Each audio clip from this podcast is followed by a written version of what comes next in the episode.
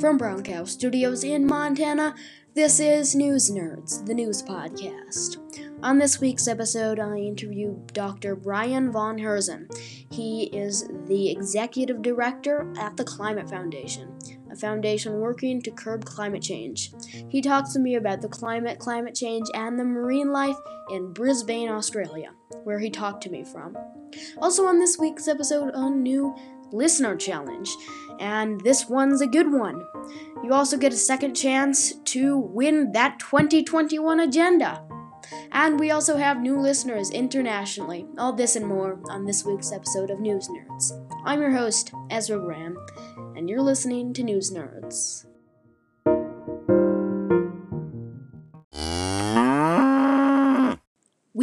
Have a new listener challenge. And this one you might need to know a little bit about plants and flowers because this one is centered around flowers. So, first name a six letter flower that can be found in maybe your garden. This flower can also be used as a name. Inside of this flower's name, there is another name. Name the flower and the name inside. Again, Name a six letter flower. This flower can also be used as a name. Inside of that flower's name, there is another name. What name is this and what is the flower you started out with? When you have the answer, go to newsnerdshost.wixsite.com slash podcast or contact us direct through email at newsnerdshost at gmail.com. And you can also send us a voice message at anchor.fm slash newsnerds slash message. Those are all great ways to send us your answer. And now, the prize. The prize is a 2021 agenda with a great design on the back and front. This was uh, the same prize that we had two weeks ago, but we have two of them, so one is still up for grabs. This planner has extensive note pages and calendar pages that can keep you organized in the coming 2021 year. Thank you in advance for your answers.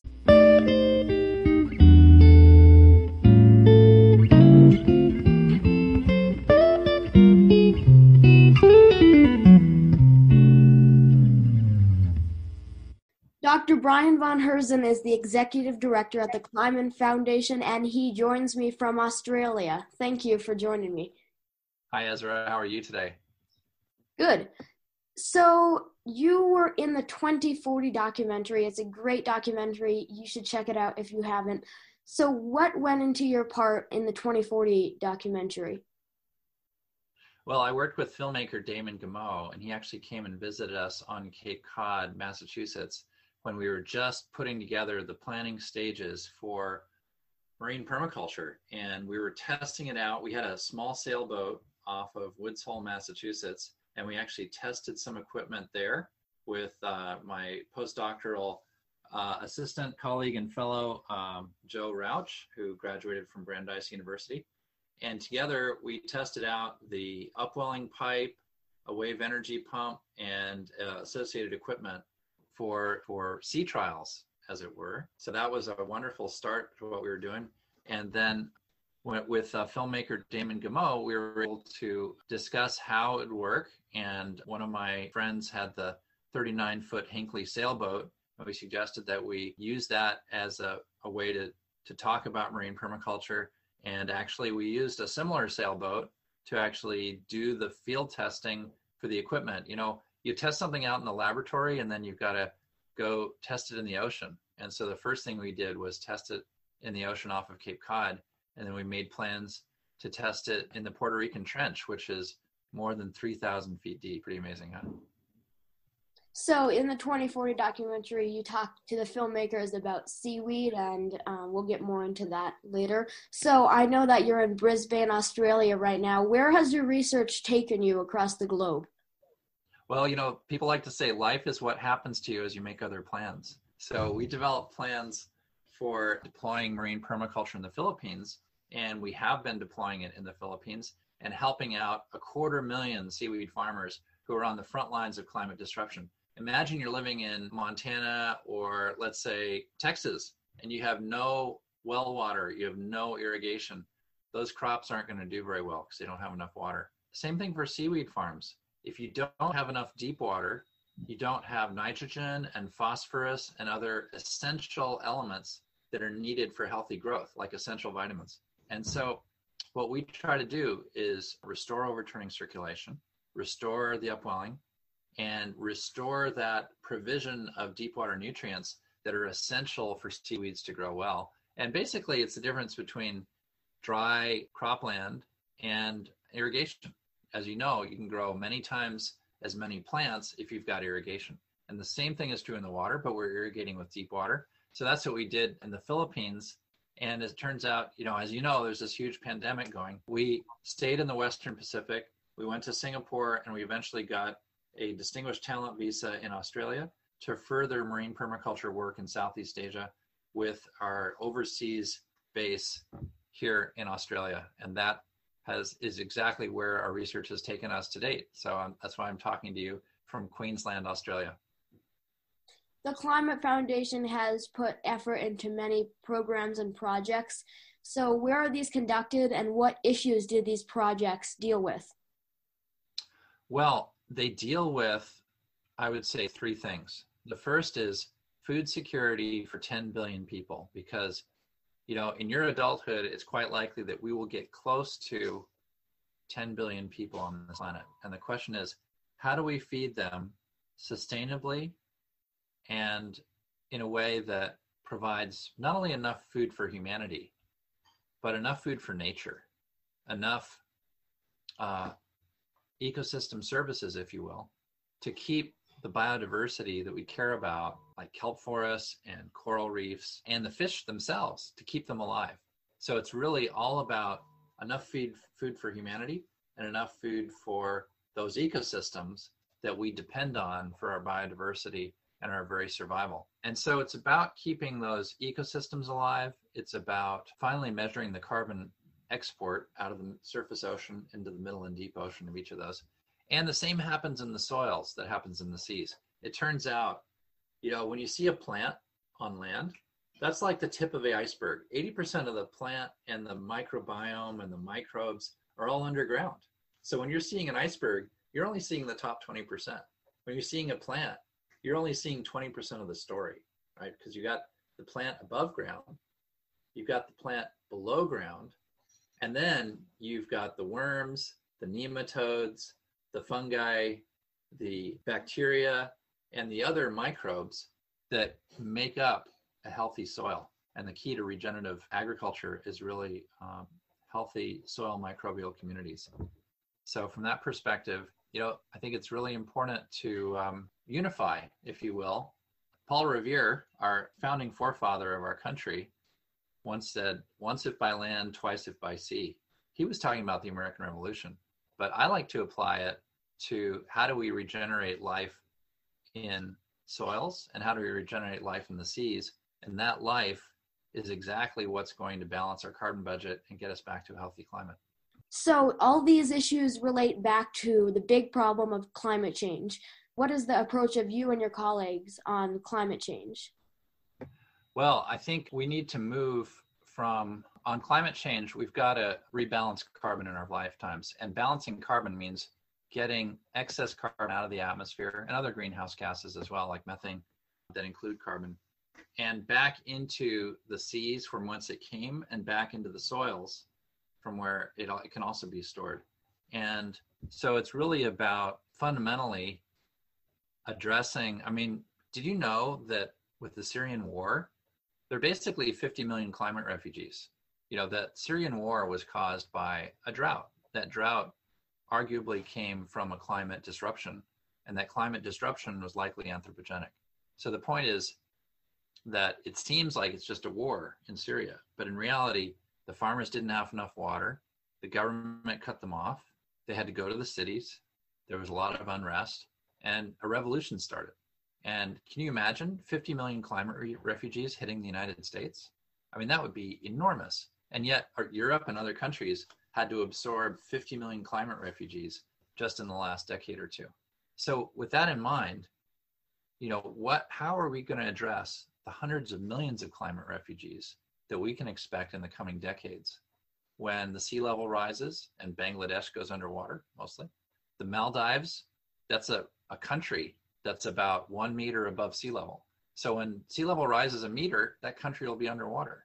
And we've got to address these issues to avoid hundreds of millions of climate refugees who may be starving because, quite frankly, the rice crop in China failed this year. And it failed because of this big flood. And you've got a billion people, more than a billion people, whose staple crop is rice. So if we don't have enough, you know, rice, if, if China can't feed itself in rice, that increases the demand for rice. Philippines needs to buy rice on the international market. So we've got to create enough food for humanity and enough food for nature. And that's so much of what this is all about. We want to keep those ecosystems alive and thriving, including the Great Barrier Reef, including coral reefs around the world, and the kelp forest. Did you know the kelp forest off California, Northern California, has dropped 95% in the last two decades because the water's too warm, nutrient levels are too low, and the production just plummeted. And there were other ecosystem shifts like sea urchins. But fundamentally, if we don't have that overturning circulation, we lose the primary production that's the algae, the microalgae, plankton, and the macroalgae seaweed, kelps. And if we don't have a healthy ocean, well, that's that's more than half the oxygen we breathe. So fundamentally, we need to keep the oceans healthy and alive so that we can stay healthy and alive. So this year on the COVID pandemic, there was a reducing carbon emissions because of uh, the lack of travel um, because of the pandemic. So how has this year affected the the carbon emissions? Well, it did drop. I would say in many countries, this is the first year that we've actually been on track to meet our Paris commitments. And I'm very happy that uh, President elect Biden is committed to America rejoining the Paris Accords because imagine getting 195 countries to all agree to do one thing. Imagine how hard that is. And uh, my colleague, friend and colleague, Sir David King, represented the United Kingdom in Paris and helped to establish the Paris Accords, the Paris Commitments, where each country commits to reducing its carbon footprint over time. And that is just huge. So, you know, I'm really happy that America is rejoining the Paris Accords, the Paris Commitments.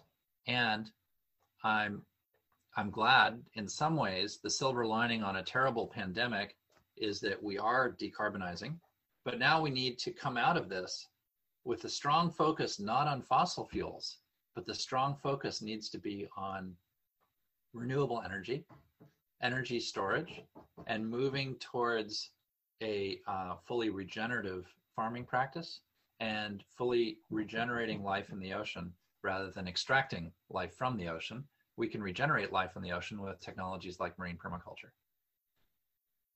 You share an idea within the 2040 documentary about these things called seaweed platforms. What are the me- mechanics of a seaweed platform and what do they do? Well, in particular, it's not just any platform, it's, it's a marine permaculture platform. So, permaculture is about living in equilibrium with the forest. It means instead of chopping down the forest and destroying it, you're actually selectively harvesting things from the forest, but also helping the forest retain its biodiversity and thrive. So it's how does how do humans live not apart from nature? How do humans live with nature? How are, are humans a part of nature? And it's that idea that permaculture is all about. It turns out one of the discoverers of permaculture, Bill Mollison, actually got his early insights from the kelp forest off eastern Tasmania.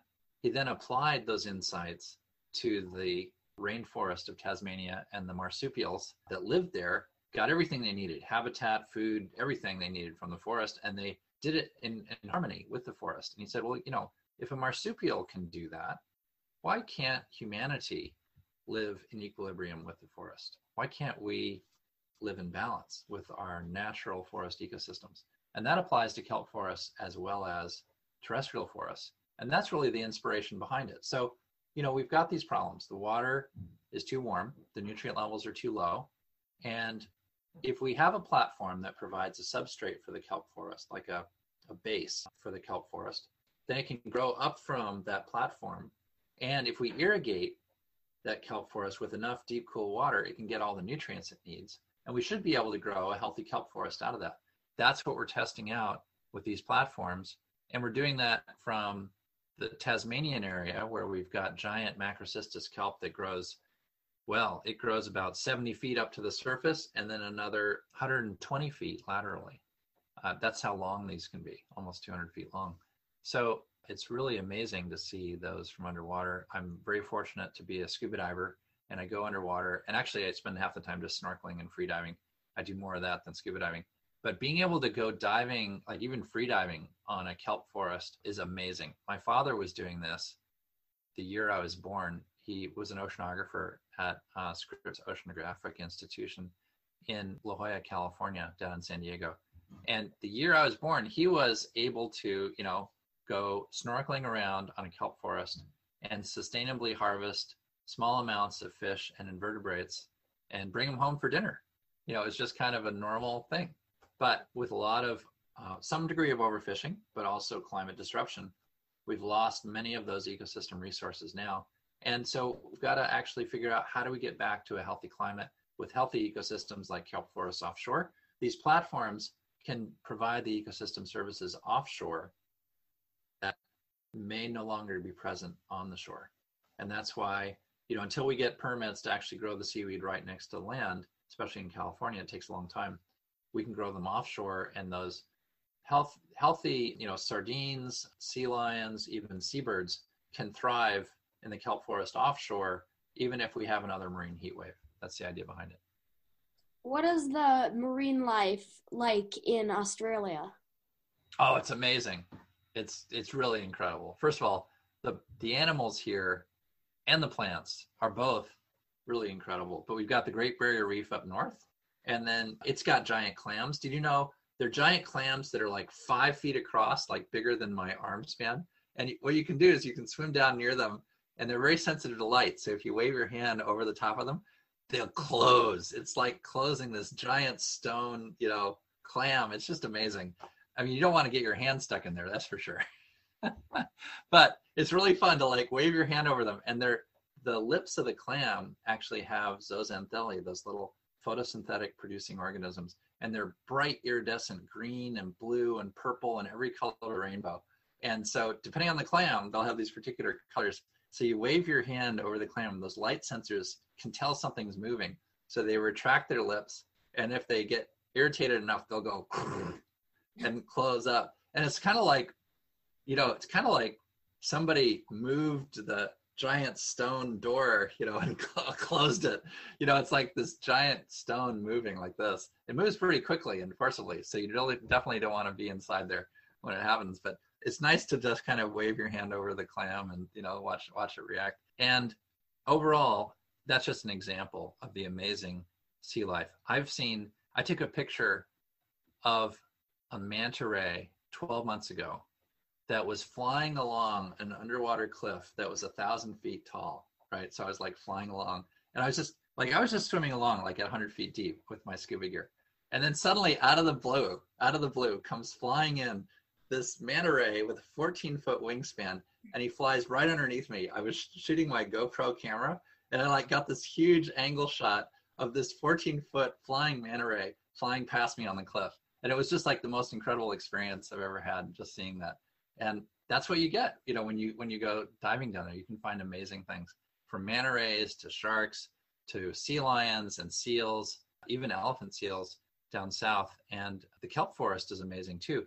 There, did you know that there are real sea dragons? I yeah. mean, like there's a kelpie monster in in Hogwarts in Harry Potter, like the magical creatures. Mm-hmm. But but have you did you know there's a real sea dragon? isn't that like the uh, the like the seahorse? No, well, a little, but they're much bigger and they're much more interesting. So there is actually an animal that lives in the kelp forest in South Australia, and they call it well, the one in Tasmania is called the weedy sea dragon, and it's this beautiful, big version of a seahorse, and it has all these things. And then in South Australia, it turns out I think that the state animal uh, mascot, if you will, is the leafy sea dragon. And the leafy sea dragon looks like kelp leaves. And so if you actually go on the web and look up, type up leafy sea dragon, it has on its body all these leaves and it looks like it's part of a kelp forest. It's just amazing. It's like they, they going around, you know, they're, they're more than a foot long. I mean, they're really amazing. And here's the amazing part is that somehow the male gets all the eggs on its tail and it's the male that raises the young, not the female.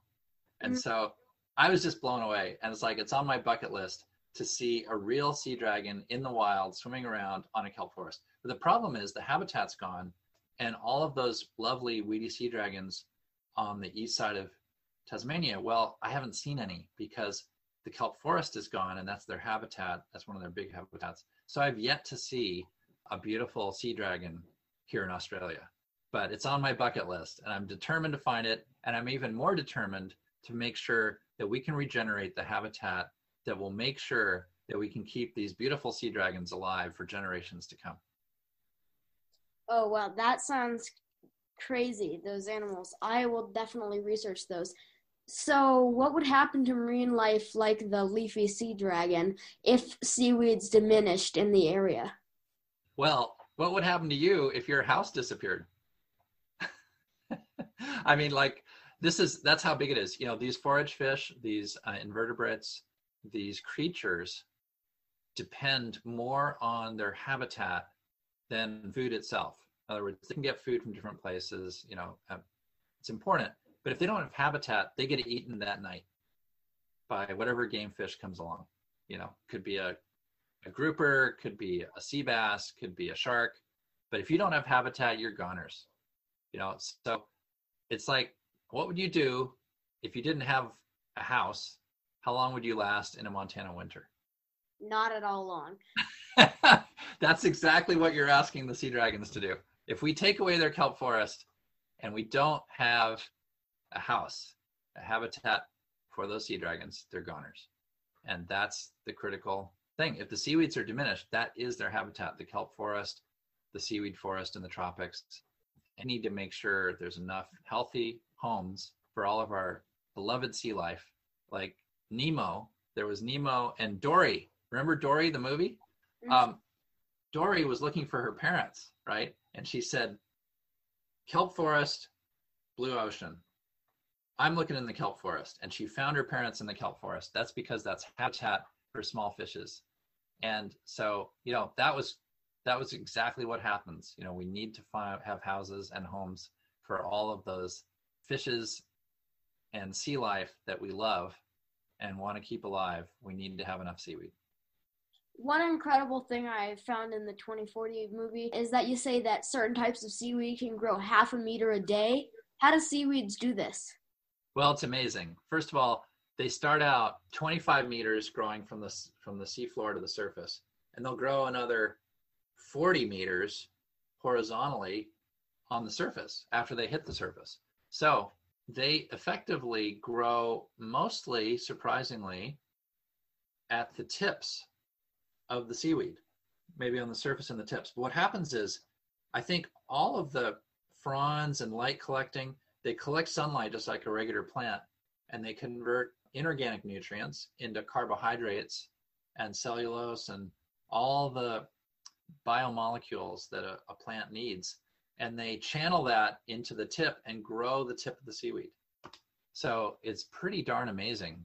So, you know, when they're 50 meters long, they can grow half a meter. That's about 1% per day. And I've seen some seaweeds pick up 3% or 4% weight per day. In fact, higher numbers are possible as well. So that's how they get a half a meter. And it's amazing. And part of it is, you know, a regular tree to stand tall needs to have cellulose and hemicellulose and lignin. Those are essential carbohydrates that are needed for um, those trees to stand up tall. Now, a kelp tree needs to be strong enough to withstand all the waves and all the storms and everything else, but it has bubbles. It, they're called pneumatocysts. Those bubbles floated up to the surface, so it doesn't need to support its weight out of water. In other words, if it has a substrate and it grows up towards the surface with some bubbles, then it'll just have to hold on to the tension of the, the seaweed substrate, the bubbles, and the waves that drag it around. So it's like a rope. And so all you need is a rope, like a vine. You know, imagine a Tarzan vine hanging from a tree. The vine get, has it much better off than the tree does because the vine just has to be rope-like. It can be flexible and it doesn't need to have lignin as much. It turns out the seaweeds don't have lignin at all. They've got cellulose and hemicellulose, but they don't have to make any lignin, so they grow much faster. So the Climate Foundation will collaborate with 2040 to make the first seaweed platform near Storm Bay. How will you do that? Well, we're planning, we're designing, we have a blueprints for a 100 square meter platform that we're uh, planning to put out here in Australia that will test the growing of kelp on the platform, taking it offshore, and then our objective is to bring that water up from the deep and irrigate the seaweed and measure the increasing growth rate from the higher nutrient water. Now we've done this test in the Philippines and we got three or four percent growth per day, which was great for tropical red seaweeds.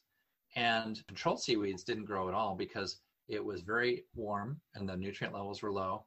And so the seaweed didn't do very well because um, the water was too warm for them and, and the nutrient levels too low. Now down in Tasmania, we haven't had a chance to upwell yet, but we have been able to put the seaweed near some fish pens where they're growing fish.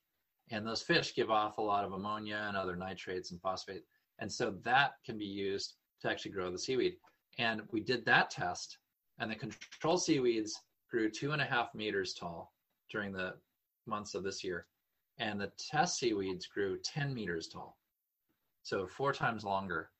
And we're very happy that we got those positive results. And that sets the stage for being able to deploy marine permaculture in Australia that'll be able to upwater, upwell water, and demonstrate the superior growth at 100 meter scale of 100 square meters, I should say, of this these kelps when they're irrigated with deep water. Globally, what strategic methods must be put in place to curb climate change and its effects on the world? Well, we need to do several things. I think um, we need to decarbonize our civilization. And what that means is that most of the carbon that our civilization emits today needs to be eliminated. That means, you know, going to things like electric cars. It means thinking before you go flying again. It means emphasizing biofuel technologies that can ultimately drive a lot of the, our transportation sector. It means thinking twice about fossil fuel power plants and really looking at how can we move towards renewable energy and energy storage. It means insulating our homes really well so that we don't have to turn on the heat all the time in order to stay warm. And if you do a really good job of insulation, particularly in Montana, I've got friends, Amory Lovins lives down in Colorado, but he's way up at like 10,000 feet altitude. And he put his house, there's insulation ratings. I think his house is nearly R100, which means 100 times the insulation that you'd have if you just had on the walls of a house without insulation. And imagine having that many layers and blankets. Well, if you got 100 blankets on you, you're going to stay pretty warm. You know, in fact, he says that the 100 watts that his little dog gives off, if he gets his dog to go catch a ball and bring it back to him a bunch of times, his dog's giving off 100 watts, and each of us gives off 100 watts. That's enough heat to keep his house warm because he's got such a well sealed house. So, insulation is like eating your vegetables. It may not be really exciting, but it's what actually makes you healthy and strong. So insulate, insulate, insulate. so that's like one really big thing. And that's like, I don't know, 30 or 40% of fossil fuel combustion is all about heating houses. Mm-hmm. So that's really important in the wintertime. And then finally, uh, managing our food production. It turns out the best the best megawatt we ever consume we ever produced was the megawatt we never had to consume. It's called a negawatt. And so similarly, when it comes to food production, if we can eat whole foods, mostly plants and not too much, like Michael Pollan says, um, we can feed the whole world because it turns out if you're mostly vegetarian, and I like to add some small fish to that because they're one of my favorites, and we plan to grow a lot more of them. If you're mostly vegetarian and grow crops and eat those crops on your farm, there's plenty of food for everybody, including the animals and the wild animals. And we don't need to, you know, have these huge amounts of methane emissions associated with cattle and livestock and all the rest. Now we can, you know, if we if we need to have dairy or something, we can feed those cattle some seaweed. Less than 1% seaweed can cut 90% of their methane emissions. And so this is all about building a new feed supplement for livestock, and that is whole seaweed. They like to eat seaweed anyway. And this makes them happier, healthier, and heavier. And so it is a great thing for us to do. And there's a billion cows all around the planet. So if we can get them to, you know, basically provide them seaweed salt licks and they're out on the pasture, hopefully most of the year, then we can actually turn this around and with one part seaweed and two parts rotational grazing, we can go to carbon negative dairy within our lifetime. I think within the next decade, if things go well. There's more cows in Montana than people. I believe it. You know, so it's all about getting those cows to burp less and fart less and getting them to eat some seaweed, which they love to do. We just need to supply the seaweed and enable them to basically cut their methane emissions by a factor of 10. On the insulation scale, our house is probably like minus five because we had uh, somebody come in uh, and check our insulation, and we have barely any we don't have very much insulation not barely any. So it, this house was built in 1977 so we just got a wood stove which is is that better than baseboard heating? Well it is good i mean a wood stove is renewable energy. It takes a lot of work to keep it going. And you know it's it's nice to to reduce the amount of wood you have to use each year because you got to chop that wood you got to put it in the fire. You know it's like how much wood do you use every night it's a lot you know it's great when you can it's worth taking the time to winterize and insulate your home. But you know, renewable energy is a great way to heat the house. So as long as you've got enough trees around, you don't have to keep chopping them down all the time. If you've got enough dead wood from the forest and it keeps, you know, that's in equilibrium, then it's a pretty sustainable process. So on the Climate Foundation website, it tells that you have worked with major companies like Pixar and Microsoft to cr- create new technical solutions. Tell me more about this partnership that you have between those companies. Sure thing. But before I do, I forgot two parts about what we have to do to curb climate change. The first part we talked about, that's decarbonize our civilization. The second part is draw down. And draw down means absorb the carbon dioxide in the atmosphere and put it into the soils and put it into the deep ocean from whence it came and that is about restoring carbon balance. And it turns out plant life on land and aquatic life in the ocean does a great job of fixing carbon and sinking it, um, storing it in soils, sinking it to the middle and deep ocean. And that kind of carbon sink is absolutely essential. And then at the same time, concurrently, we've got to keep our soils and our seas on what we're going to call ecosystem life support. And what that means is moving from chemical soils with a lot of NPK fertilizer to living soils. And that living soil is full of worms, it's full of microbes and nematodes and all the things that are needed for a healthy, diverse ecosystem. And that means, well, regenerative farming is really all about the living soil. And that's our new understanding. You know, we had a green revolution in the last century, and that was about getting the chemistry right for the soil, or at least getting, you know, adequate nutrients the new regenerative farming world is about regenerating life in the soil, healthy soil microbial communities. It's like the 80% of the iceberg that's underwater. That's the thing that will fix carbon, several tons of carbon for every acre.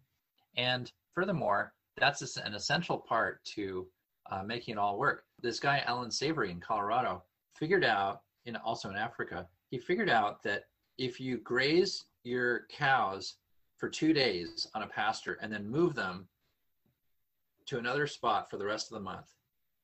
You keep moving them every two days to a different pasture and you bring them back. After two days, those those grasses and plants are going to grow back faster and healthier because they get partially injured but not killed. They can actually grow faster and develop deeper roots as perennials. And when they come back in a month, there's going to be even more grass available because after injury, the plants grow faster. Similarly, for goats, goats are really more aggressive. So you can only keep the goats on a pasture for one day out of 30. But then you do that rotational grazing for goats, and you cause the roots to go deeper, the carbon to be more absorbed into the soil. So this rotational grazing is absolutely essential. That plus the seaweeds can bring us carbon negative. So um, anyway, that's that's kind of the outline or the prescription I would say for sustaining, you know, getting back to a healthy climate and addressing that. We've partnered with many companies over the last couple decades. You know, I, I spent a couple, uh, 25 years in Silicon Valley working with companies like Pixar and Microsoft and Dolby on producing great products. Okay. But then I realized more than a decade ago that for us to actually get back to a healthy climate, we were going to need to provide some solutions on a on a global scale to address the climate problems. And so we've been working with many companies since then to actually get to that objective. So it's been a wonderful journey. Dr. Bronner's actually provided us with a, a grant last year, or that earlier this year, I should say, for deploying a marine permaculture system. So we're really grateful to them. There are more than a dozen companies and I would say nonprofits and also even governmental grants that have helped us to get this far. And so we're very happy to have their support. And uh, we're looking forward to scaling that support as we go forward and really enabling these climate solutions that the world needs on a planetary time scale that's fast enough for the planet's life forms to recover and to avoid you know the mass extinction that would happen under business as usual. To end our conversation let's talk about the incoming biden administration in the united states so the US is a very large nation and it's one of the most powerful nations in the world. What would be the much needed steps to curb climate change in the United States? Well, first of all, climate change is a global problem. So cooperation is what's what it's all about. It starts by rejoining the Paris Accords, and that brings us back into alignment with the rest of the world. You know, the rest of the world has joined the climate accords, and that's absolutely essential. Once that's in place, you know, the climate accords are a great start, but it's not enough. What we need to do is provide a safety net for all Americans so that they have not only health care, but also opportunities for free government retraining. Because look, there are places that depend upon coal today, right? They've been doing coal mining. They've lost 8,000 jobs already out of close to 100,000. And we need to replace those coal jobs with healthy, sustainable, renewable energy jobs, like, for example, installing solar panels on your roof, installing commercial and industrial solar, developing energy storage systems that can replace the fossil fuel plant, power plants. So it's about, you know, it's about retraining because, you know, in a few years, these trucks that cross America for to transport goods will be able to drive themselves. So pretty soon there are going to be a lot of truck drivers that may not have the same work that they were doing before. And you know, as technology accelerates, we need to enable not only training young people, okay, but retraining older people so that they can continue their livelihoods with a new career. And I think it's really important and something that they have here in Australia is first of all, a safety net so that everybody has insurance, right? And they don't go broke just paying for a hospital bill, right? That's the first one. And the second is if your family is displaced or you're out of work because, you know, one of the industries like trucking or coal coal mining or coal power plants is dried up, that retraining is possible and that retraining should be supported by the government. And, you know, for people that are already in mid-career, that means not only supporting them but supporting their families so that their families can continue to thrive. At the same time they're retraining to get a new job and a new career. In scandinavia they do this all the time anyway. You're either working or you're retraining. And that's really a great way of thinking about it. Find your next career the next thing you love to do.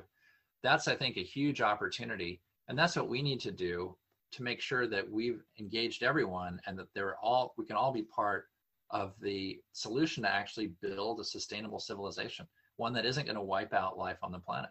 And that's really what I see as an opportunity. And then finally, we have to rely, we have to restore and regenerate life in our soils and our forests and our kelp forests and our seas to re- regenerate a healthy climate. And it's about rebuilding that plant life, fixing gigatons of carbon, and, and safely sequestering that carbon into the soils and into the middle and deep sea. Well, Dr. Brian Von Herzen, what a pleasure to talk to you. Thank you very much. Oh, thank you. It's a real pleasure. That's Dr. Brian Von Herzen. He is the executive director at the Climate Foundation. It's now time for our News Nerds Geographical Location Challenge. And this week, joining the international fight for first place is Norway, with 2% of all News Nerds listeners. Congratulations, Norway, for getting onto the onto the country leaderboard. Norway is now two behind the United States with 96% of all News Nerds listeners. In the United States, we have Virginia with first place, Ohio with second place, and California with third place. And some things changed. Virginia now has 12% instead of 11%. Ohio has 10% that went up, and California has 5% that went down. So thank you to all our listeners, and that's it for this geographical location challenge.